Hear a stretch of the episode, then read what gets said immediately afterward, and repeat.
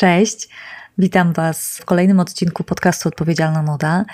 Mam dobry humor, bo ten grudzień, chociaż zabiegany i taki mocno no, skoncentrowany jeszcze na zadaniach, które trzeba dowieść, dokończyć, coś rozliczyć, coś uzupełnić, coś podsumować. No więc ten grudzień, chociaż lekki nie jest, to jednak ma w sobie jakąś obietnicę zmiany i mam nadzieję, że, że też to widzicie. Dzieje się dużo, nie tylko w polskim parlamencie. Ja dzisiaj przychodzę z odcinkiem ostatnim w tym roku. Wiele było tych y, solowych rozkmin, wiele było rozmów, a ten odcinek będzie szczególny. Kilka tygodni temu poprosiłam Was, żebyście zastanowili się chwilę, czy macie w swoich szafach takie ubrania, które niosą ze sobą jakiś szczególny ładunek emocjonalny, znaczą coś więcej, możemy pomyśleć i powiedzieć o nich, że, że są skarbem, że są wyjątkowe z różnych powodów. No i szczęśliwie dla mnie i myślę dla wszystkich nas odpowiedzieliście na to moje wezwanie i dostałam od Was kilka naprawdę bardzo ciekawych historii. Wiem, że wiele osób planowało takie też do mnie wysłać, ale e, no właśnie, grudzień trochę nie bierze jeńców i te tygodnie no, pędzą jak szalone. Jeśli Wam się ta formuła spodoba, to obiecuję powtarzać e, ten rodzaj podcastu, taką mozaikę pełną Waszych głosów i, i Waszych relacji. Chciałabym, taką mam ambicję, żeby ten podcast w nowym roku był trochę bardziej o nadziei, trochę bardziej o sprawczości. Myślę, że już tą bazę takiej głębokiej świadomości na temat wszystkich grzechów fast fashion mamy dość mocno zbudowaną i ja, myślę, że nie tylko ja, potrzebuję umacniać się w tym przekonaniu, że, że są też dobre rozwiązania i no i właśnie, i możemy coś naprawiać, jeśli chodzi o modę.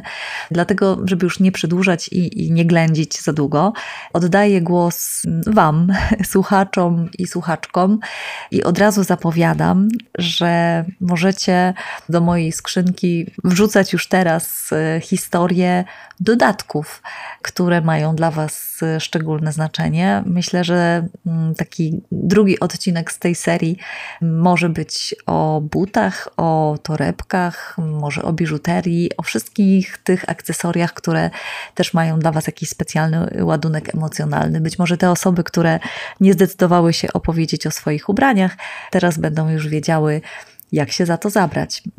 Chodźcie, posłuchajmy wspólnie o skarbach z Waszych szaf. Cześć, tu Kasia Baba Banun. Chcę Ci opowiedzieć o moim ulubionym ubraniu. Tę narzutkę przyniosła do mnie kiedyś moja przyjaciółka Ania z takimi słowami: Jezu, przejadła mi się, jest piękna, ale już nie chcę na nią patrzeć. Pięć lat ją nosiłam. Chcesz, masz, bierz. No wzięłam, bo zawsze mi się podobała. To akurat był początek mojego macierzyństwa, więc super ten ciuch się sprawdził w czasie karmienia piersią, w różnych takich trudnych dniach, po ciężkich nocach. Zakładałam go na siebie i czułam się po prostu taka ogarnięta. Wzorzysta wiskoza jest bardzo praktyczna, nie widać na niej jakichś drobnych plam, nie widać zagnieceń, jednocześnie jest leciutka, no sama przyjemność. Jakiś czas temu niestety okazało się, że jest podarta, ponieważ wieszałam ją na wieszaku w łazience i tam przy karku zrobiło się takie przedarcie. No ale co? Wzięłam, zacerowałam, naprawiłam i noszę dalej. Moje dzieci czasem zaglądając do szafy wyciągają ją, bo dobrze im się kojarzy, kojarzy im się z tym przytulaniem, z byciem razem z mamą.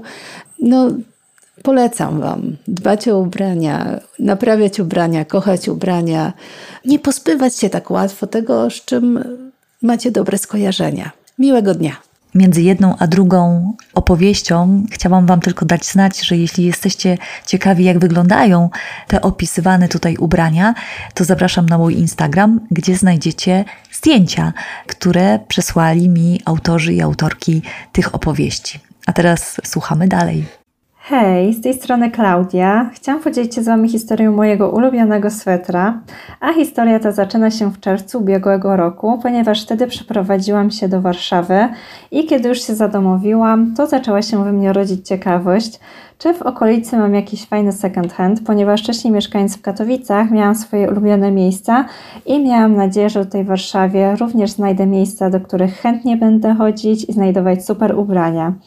I tak pewnego pięknego listopadowego popołudnia trafiłam do niepozornego second handu i znalazłam pomarańczowy sweter, który składał się w 80% z wełny. Pomyślałam, że to bardzo spoko skład i kolor był naprawdę wyjątkowy. Jest to taki odcień pomarańczowego, ale bardziej przypomina mi mandarynkowy.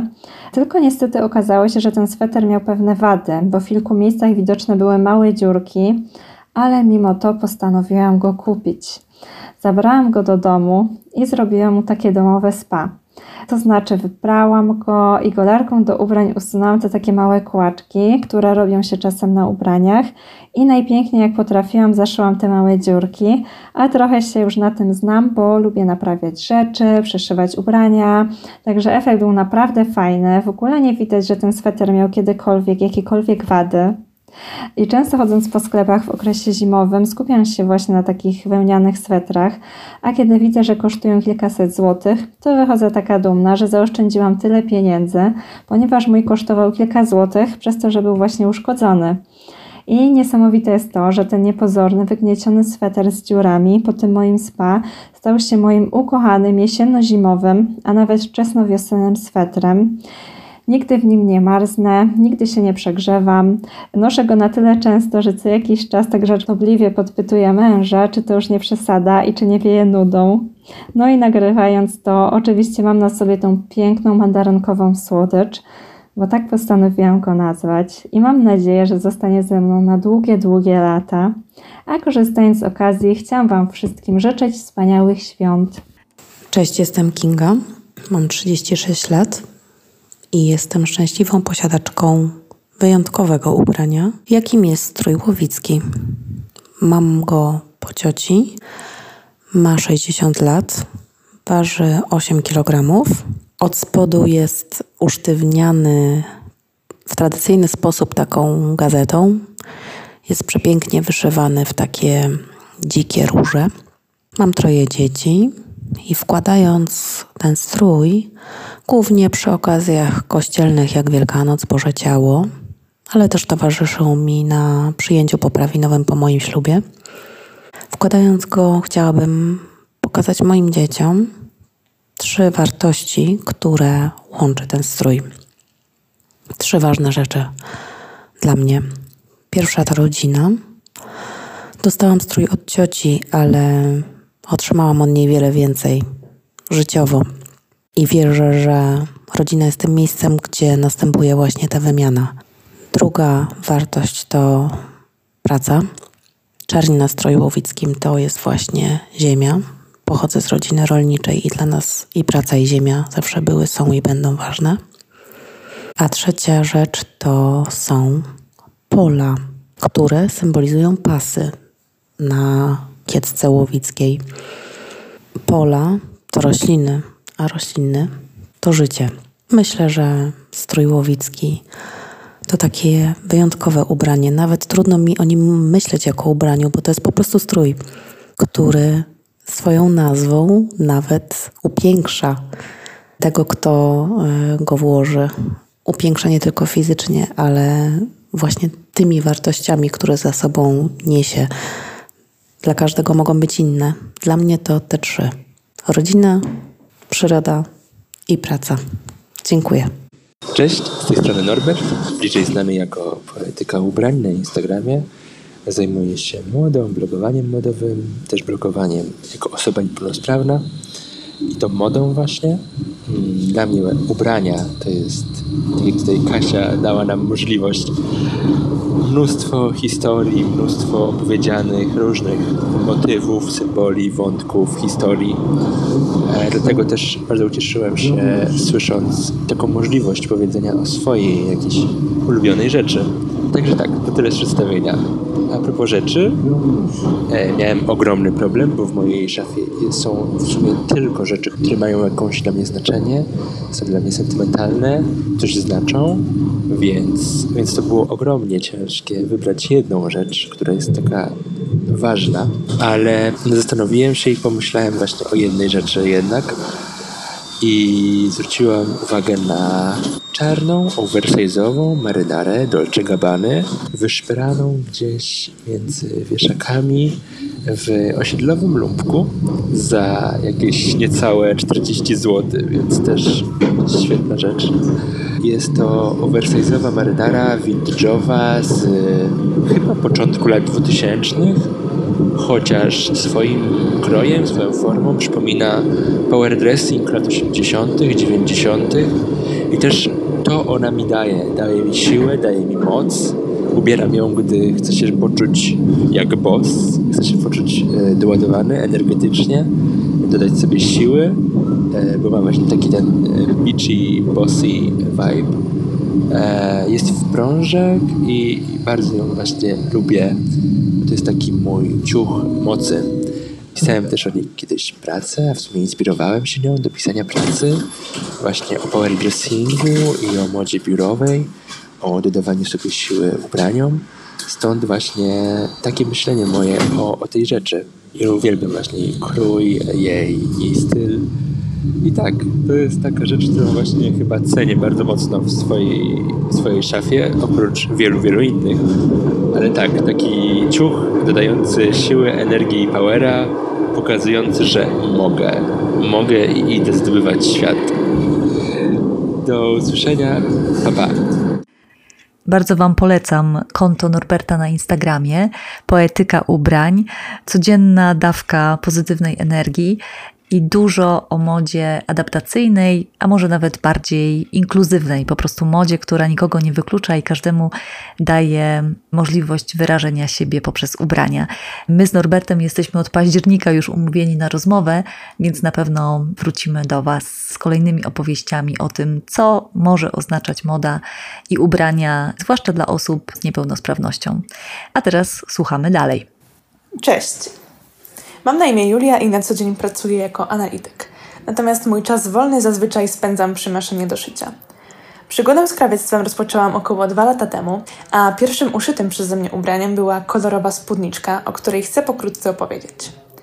Spódniczka powstała z trzech par starych jeansów, jednych moich i dwóch po mojej siostrze, które moja mama razem z innymi zużytymi już ubraniami składowała w wiklinowym kufrze, bo przecież niczego nie można wyrzucać. Wzięłam wspomniane spodnie i bezmyślnie zaczęłam je ciąć i zszywać w ramach ćwiczenia różnych technik krawieckich. Po jakimś czasie stwierdziłam, że przypadkowo powstały wzór bardzo mi się podoba i postanowiłam uszyć z kawałków materiału spódniczkę, posługując się najbardziej znaną techniką na świecie metodą prób i błędów.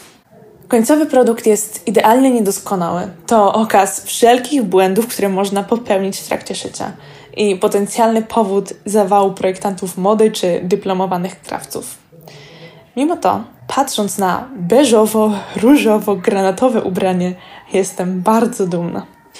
Dumna ze wszystkich błędów, które popełniłam i z postępu, jakiego dokonałam przez ostatnie lata. Nie tylko tego krawieckiego. Wspaniale jest móc nosić przy sobie część starej siebie oraz kawałki mojej siostry. Jakkolwiek dziwnie to brzmi. Co więcej, ta spódniczka sprawiła, że częściej siadałam do maszyny i zauważyłam, ile czasu i pieniędzy potrzeba, by uszyć dobrej jakości odzież. Zaczęłam myśleć o tym, jak funkcjonuje świat mody, dokształcać się i podejmować mądrzejsze decyzje zakupowe. To pośrednio dzięki tej spódniczce trafiłam na ten podcast i mogę właśnie do Was mówić. Dziękuję za ten podcast. Dziękuję za przypadek, który sprawił, że moja miłość do upcyclingu rośnie z projektu na projekt. I dobrze Wam radzę. Ufajcie swojej wyobraźni. Pozdrawiam, Julia. Cześć, nazywam się Sylwia Banaszewska i mam ponad 50 lat. Opowiem Wam historię sukienki, która ma ponad 100 lat. To historia sukienki, ale też trochę historia mojej rodziny. Tak na najwięcej to mojej i mojej babci. Moja babcia urodziła się w 1908 roku, przeżyła dwie wojny i ta sukienka również. Z babcią byłam bardzo związana. Jestem czwartym dzieckiem moich rodziców.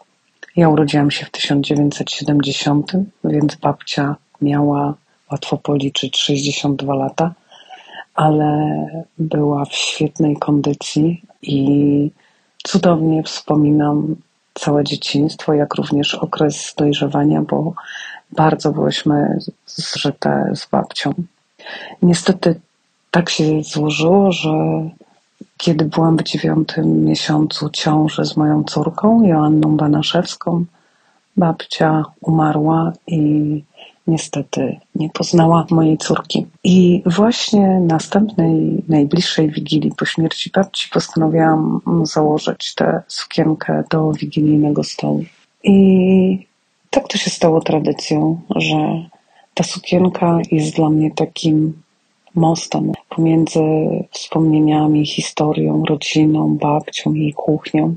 A zakładam ją w zasadzie tylko na Wigilię. Zdarzyło mi się też e, założyć ją na jakieś bale, takim na przykład był bal w hotelu, w warszawskim hotelu Bristol w stylu lata 20, lata 30, kiedy to również ją na sobie miałam ale tak naprawdę okazjonalnie. Sukienka jest przepiękna, jest z granatowego, grubego materiału. Nie wiem, jak ten materiał się nazywa, bo wszystkie te dawne materiały mają dziwne, przepiękne i tajemnicze nazwy. I cała jest przeszywana takimi bordowymi, nawet bym powiedziała prawie, że purpurowymi wstążkami. Była przy niej też broszka, taka na stałe przyszyta z kryształów, ale w latach 80. ubłagałam babcię, kiedy szyła mi koszule wzorowane scenicznymi występami zespołu Duran Duran. Potrzebowałam takiej broszki, a że babcia mnie doskonale rozumiała, to odcięła tą broszkę, żebym mogła przyszyć do tego niesamowitego kołnierza w stylu New Romantic. Sukienka ma się świetnie. Naprawdę wygląda jakby wyszła ze sklepu niedawno. Nie ma w ogóle żadnych zniszczeń. Jest w fantastycznym stanie i nikt by nie powiedział, że pochodzi z okolic I wojny światowej. Pomyślałam sobie, wysyłając e, do Was tę opowieść, że warto jest zostawić sobie jakąś rzecz w szafie na wiele, wiele lat, bo ubrania mają w sobie niesamowitą moc, a dzisiaj żyjemy w czasach, kiedy totalnie pozbawiliśmy ubrań mocy. Mm, ja w ostatnim czasie sprzedałam prawie wszystkie swoje rzeczy na Vinted i kupuję używane rzeczy, szukając w nich jakości i odpowiednich kolorów i powiem Wam, że sprawia mi to niesamowitą frajdę. Dodam jeszcze, pewnie powinnam była to powiedzieć na początku, że od pięciu lat nie kupiłam niczego w żadnej sieciówce i staram się, aby do mojej skóry nie dotykały żadne syntetyczne materiały. Ale strasznie się rozgadałam, tak więc kończę. Dziękuję. Właśnie się pochylam nad moją szafą i tak zaglądam do niej i wybrałem jedną rzecz w końcu. Oczywiście na ostatnią chwilę, jak typowy belfer, tak zresztą jak moja belferka Katarzyna. Wybrałem jedną rzecz, która jest jedną z najstarszych rzeczy, ale nie najstarszą. Mam w sumie dwie rzeczy, które są bodajże 3 lub 4 lata starsze, a jedna rzecz to jest taka w sumie sporadycznie używana, bo to są. E, bridgesy do jazdy konnej. Drugi to jest t-shirt z nadrukiem, który już jest w sumie sprawy, tylko tam gdzieś po domu jeszcze go używam. Potem jest rzecz, która jest odrobinę ciut młodsza i w sumie też jest ważna, bo nosi znamiona powiedzmy wypadku z moim już świętej pamięci kumplem, więc to jest taka trochę już pamiątka bardziej, jak patrzę na ten szef. I finalnie wybrałem rzecz, której do dziś tak naprawdę używam. Jest to t-shirt który dostałem równe 10 lat temu, w grudniu teraz ma 10 lat ten t-shirt, od moich dzieci z grupy streetowej w Katolickiej Fundacji Dzieciom w Katowicach, e, gdzie pracowałem to była moja pierwsza legalna praca. Dostałem właśnie go od nich na święta i ten t-shirt używam do dziś przynajmniej raz, dwa razy w miesiącu jestem w tym t-shircie w pracy. Nie wiem jakim cudem i nie wiem ile tam jest poliestru, ale ten t-shirt dalej jest w dobrym stanie. Nie sprał się, ten, z tym materiałem się nic nie stało, ten nadruk jest dalej moim zdaniem dobrej jakości. E, wiadomo, jest tam gdzieś popękany ten nadruk, ale no nie jest sprany, więc to jest rzecz, którą wybrałem, no bo o dziwo można dalej w niej chodzić i też no, są związane z tą rzeczą wspomnienia właśnie moich dzieci z tamtej e, grupy i tamtego po prostu okresu. Pozdrawiam serdecznie, Jakub Suchara. Cześć, mam na imię Anita, jestem z Poznania i chciałabym opowiedzieć o swetrze, który ma chyba więcej lat niż ja. Mam 28 lat i chciałabym opowiedzieć o swetrze, który zebrałam z szafy mojej mamy. Ona go już nie nosiła. To jest taki szary sweter we wzorki. Nie, nie szczególnie z dobrym składem. W sumie nie ma metki ze składem, ale historia, e, którą moja mama mi opowiedziała o tym swetrze, czyli to, że ona w latach nastoletnich, gdzieś tam mając 17-18 lat i będąc chyba w zawodówce, w jakimś takim akademiku, bursie, był chłopak, który miał bardzo fajny sweter i mojej mamie bardzo się ten sweter podobał. No i chciała go mieć. No i zaczepiła tego chłopaka i powiedziała, że chętnie go od niego odkupi. No, chłopak się zgodził. Odsprzedał mojej mamie ten sweter, nie wiem, nie wiem za ile. No i potem moja mama przez całe swoje tam nastoletnie i potem dorosłe życie e, go nosiła. Potem ja jako nastolatka go nosiłam. Od kilku lat w sumie trzymam go nadal w szafie z sentymentu. Nie noszę go, ale może w sumie ten podcast, ten pomysł na, na to nagranie, to dobry moment, żeby sobie o nim przypomnieć. No, nie jest on swetrem z najlepszym składem, prawdopodobnie to jest jakieś, jakieś tworzywo sztuczne, ale wydaje mi się, że te rzeczy, które były stworzone te 30-40 lat temu jakościowo są jakieś lepsze, nie wiem, z lepszego poliestru, są lepiej wykonane i nawet myślę, że z jakimś tam wełnianym podkoszulkiem faktycznie mogłabym wrócić do noszenia go. Jest szary. Szary jest chyba teraz w trendach, tak mi się wydaje, więc myślę, że można by było go ograć. To, to taka historia y, o tym swetrze. Jest mi go strasznie szkoda jakby pozbyć się, wyrzucić. Nie ma jakiejś wartości pieniężnej. Obstawiam, że nikt nie chciałby go kupić, e, żeby mógł gdzieś tam dalej istnieć w obiegu. No więc tak go trzymam z sentymentu, bo ja myślę, że to fajna historia. Dzięki. Pewnie, że to super historia i mam dla Was jeszcze jedną od Magdaleny Brakko. To jest bohaterka rozmowy, którą usłyszycie na łamach odpowiedzialnej mody już niebawem. E, no a tutaj e, krótka historia o szczególnej sukience z jej szafy to dla mnie ważna rzecz, taka sukienka z drugiej ręki Celine. Ona niesie ze sobą jakby dwa elementy historii. Pierwszy element jest taki, że dowiedziałam się od Marty Gałki, że każdy człowiek ma swój tak zwany power color. I ten power color niekoniecznie jest kolorem, który lubimy, albo niekoniecznie jest kolorem, który jest obecny w naszej szafie, ale jest to kolor, który rzeczywiście paradoksalnie dodaje olbrzymiej energii. Dodaje olbrzymiej energii, naprawdę podbija oczy, podbija twarz, podbija kolor włosów, a przez to naprawdę podbija samopoczucie i być może jakąś wartość siebie i być może w sposób, jaki postrzegamy siebie. I u mnie jest to kolor butelkowo-zielony. Nie jest to kolor, który bym wybrała kilka lat temu do mojej szafy, jakby do większości mojej szafy. Natomiast jest to kolor, który rzeczywiście odkryłam dzięki temu konceptowi Power Color. Piękna, taka świerkowa, butelkowa zieleń. A druga rzecz to rzeczywiście był to paradoksalnie, albo może nie paradoksalnie, ulubiony kolor mojej mamy. Moja mama zmarła y, niedawno, ale jakby ja, jej historia i jej klasa i elegancja i jej taka wytworność jest mi bardzo, bardzo bliska i ona w tym kolorze rzeczywiście wyglądała zawsze fenomenalnie. Pamiętam, że miała taki szyty w czasach PRL-u kostium ze spódnicą i właśnie z taką bardzo, bardzo wytworną, klasyczną marynarką w kolorze tej butelkowej zieleni. I ta sukienka jest mi bliska. Właśnie przez to, że kojarzy mi się z takim doskonałym sznytem i doskonałym kolorem, który moja ma wyglądała fantastycznie, ale przez to również, że odkryłam w niej swój nowy kolor i nową siebie w jakimś wymiarze dodaje mi energii, zakładam, jak mam dobry dzień i zły dzień, ona jest majestatyczna, jest olbrzymia, jest piękna, jest bardzo wytworna, jest taka bardzo wyrafinowana. Jest oczywiście z drugiej ręki, jest paryska i ma w sobie taką dostojność i majestatyczność. I właśnie myślę, że te dwie elementy, power color i szyk mojej mamy łączy. łączy i, i daje mi doskonałą, naprawdę dosk- radość z noszenia i, i jest wspaniałym wspomnieniem. No i na koniec wypada mi chyba podzielić się moją historią, a właściwie bardzo mam na to ochotę.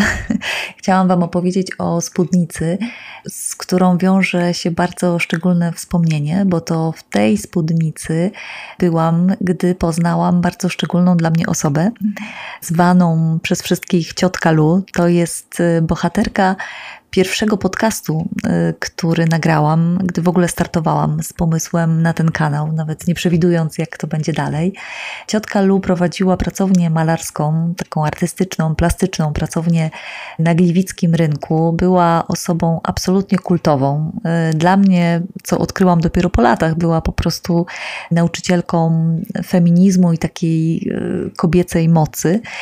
Miała wielki wpływ na mnie w tym moim dorastaniu i była Wielką taką ostoją, y, kimś dorosłym, mądrym, kto był takim głosem rozsądku w czasach, kiedy buntujemy się przeciwko rodzicom, a tutaj nagle 60-letnia nowa przyjaciółka pojawiła się w moim życiu i była e, wielkim wsparciem e, w takich młodzieńczych wichrach.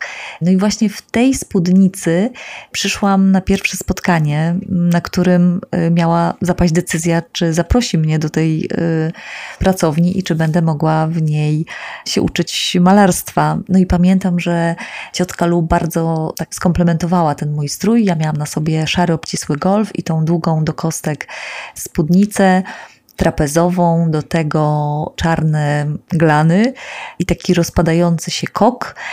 I powiedziała, że wyglądam na artychę, że wyglądam tak fajnie rasowo. No i do tej pory nie wiem, czy dostałam się tam właśnie dlatego, że się jej spodobałam, czy dlatego, że przyniosłam dobre prace.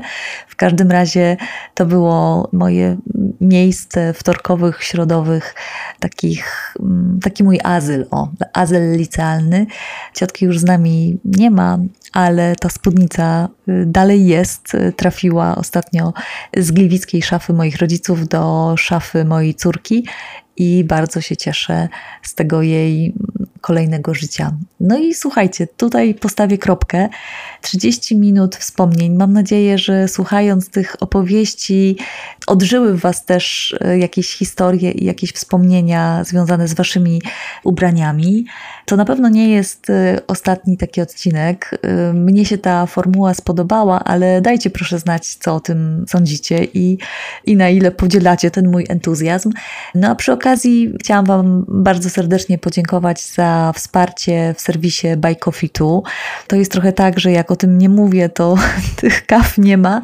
Jak o nim przypominam, to, mm, to sypiecie groszem. Teraz mamy pewnie wszyscy mnóstwo wydatków, ale jeśli macie przestrzeń i ochotę, żeby dołączyć do Patronite, do takiego comiesięcznego wsparcia, albo jednorazowo zasilać mnie i wymieniać się dobrą energią za pomocą tych wirtualnych kaw, no to linki znajdziecie w opisie tego odcinka.